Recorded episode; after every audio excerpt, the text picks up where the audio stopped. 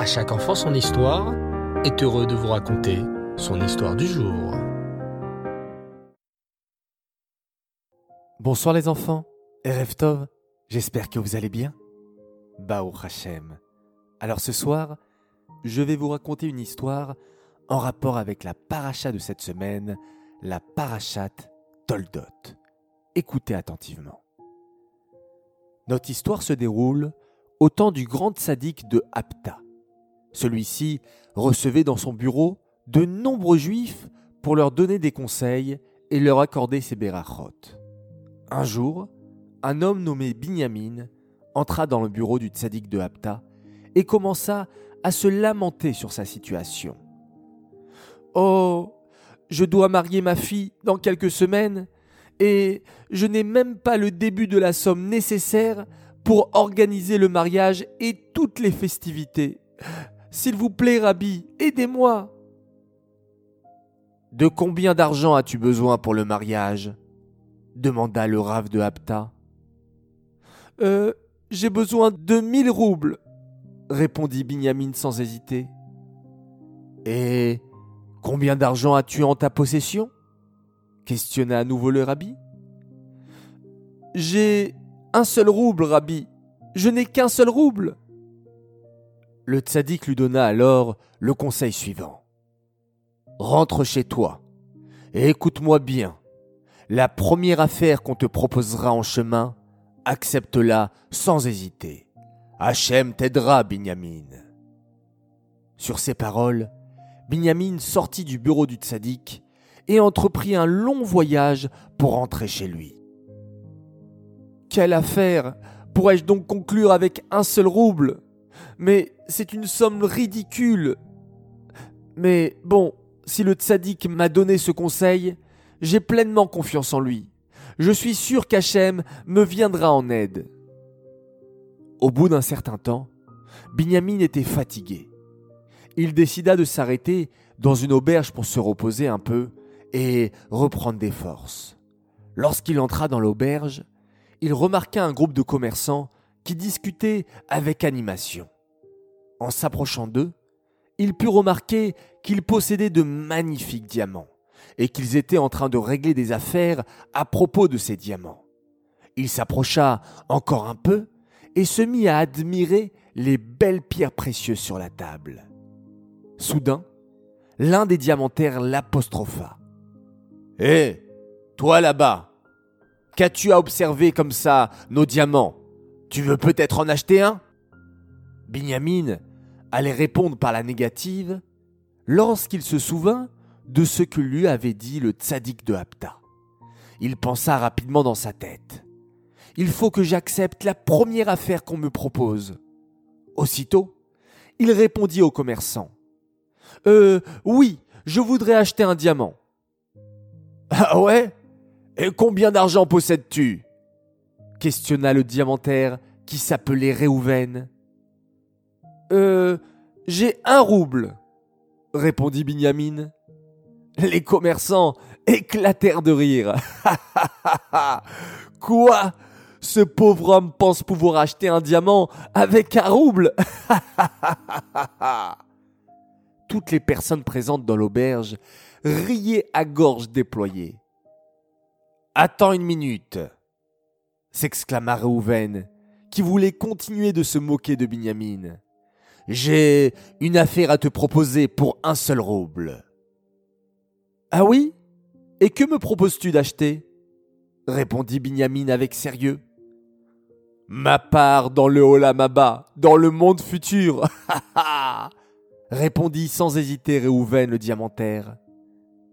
Ok, J'accepte de conclure cette affaire. S'empressa de répondre Binyamin. Il faut juste apporter un papier avec un stylo pour qu'on puisse écrire ce qui a été vendu et que l'on signe tous les deux.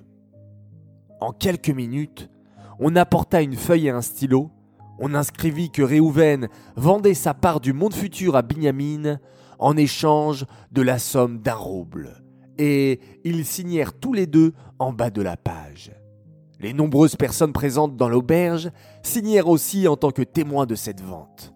Tout le monde riait et se moquait du pauvre Binyamin qui avait dépensé son dernier rouble pour ce bout de papier.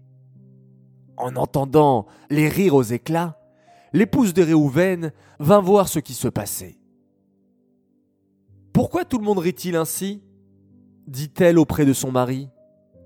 Oh, tu veux connaître la meilleure? Tu vois ce pauvre homme assis à la table là-bas? Eh bien, et il vient de dépenser son dernier rouble pour rien de rien. Mais qu'est-ce que tu lui as vendu? Oh, je lui ai vendu ma part dans le Olamaba. Mais lorsqu'il vit la réaction de son épouse, il s'arrêta immédiatement de rire et devint très sérieux. Quoi? Ta part du Olamaba? Ta toute petite part du Olamaba du monde futur Que tu espérais peut-être mériter à la fin de tes jours Ça aussi tu l'as vendu Alors maintenant, tu es exactement comme un non-juif. Tu n'as plus aucun mérite. Tu n'as plus aucune part dans le monde futur. Il ne te reste plus rien. Je ne veux pas être la femme d'un tel homme. Je demande le divorce immédiatement. Mais, mais, c'était juste pour rire. Non. Une vente inscrite et signée sur papier avec des témoins, ce n'est pas une blague. C'est une vente en bonne et due forme. Et maintenant tu n'as plus de Olamaba et je veux divorcer. Réhouven ne savait plus que dire. Soudain, il eut une idée il appela Binyamin et lui dit Euh, je suis sûr que tu as bien compris que cette vente n'était qu'une mauvaise blague. Je désire tout annuler. Je vais te rendre ton rouble et toi, tu me rendras l'acte de vente. Mais Binyamin répondit Non, ce n'était pas une blague. Pour moi, cette vente était très précieuse et je ne suis pas prêt à l'annuler. Bon, tu sais quoi? Je suis prêt à te donner quelques roubles en plus. Mais juste, rends-moi cet acte de vente. Binyamin réfléchit, puis déclara. Je suis prêt à annuler cette vente uniquement si tu me donnes mille roubles en échange. Mille roubles? Mais tu es devenu fou s'exclama Réhouven. Tu demandes mille roubles en échange de ce pauvre bout de papier? Si tu n'es pas d'accord, répondit tranquillement Binyamin, je garde l'acte de vente en ma possession. Réhouven n'avait pas le choix. S'il refusait de racheter sa part du monde futur, il savait que sa femme demanderait le divorce. Il se mit à chercher dans son portefeuille, et au bout de quelques minutes, il parvint à rassembler la grande somme de mille roubles. Il les tendit à Binyamin et obtint en échange l'acte de vente qu'il déchira en mille morceaux. En attendant, Binyamin avait expliqué à l'épouse de Réhouven qu'il revenait du grand sadique de Hapta qui lui avait conseillé d'accepter la première affaire qu'on lui proposerait. Il expliqua qu'il avait besoin de cette somme pour marier sa fille. Lorsqu'elle entendit toute l'histoire, la femme de Réhouven décida de se rendre elle aussi chez le tzaddik. Lorsqu'elle entra dans son bureau, elle déclara je suis très heureuse que nous ayons eu le mérite d'aider un juif en difficulté. Mais j'ai tout de même une question. Est-ce que la part de mon mari dans le monde futur vaut la somme gigantesque de mille roubles? Le Rav d'Apta répondit. Au moment où il a vendu sa part dans le Olam Abba, celle-ci ne valait même pas un rouble. Mais lorsqu'il a racheté sa part pour mille roubles, en faisant par la même occasion la mitzvah de Tzedaka, de Arnasat Kala, ton mari a mérité une très grande part dans le monde futur. Cette histoire, les enfants, nous rappelle un peu ce qui s'est passé dans la paracha de la semaine, la paracha Toldot. Et Sav, le fils de Yitzhak, était l'aîné, le premier des deux frères. Mais il se moquait bien de ce droit d'aînesse et fut prêt à le vendre à son frère Yaakov en échange d'un plat de lentilles. Ainsi, c'est Yaakov qui hérita du droit d'aînesse, et ce fut lui aussi qui reçut les bénédictions de son père Yitzhak plus tard dans la paracha.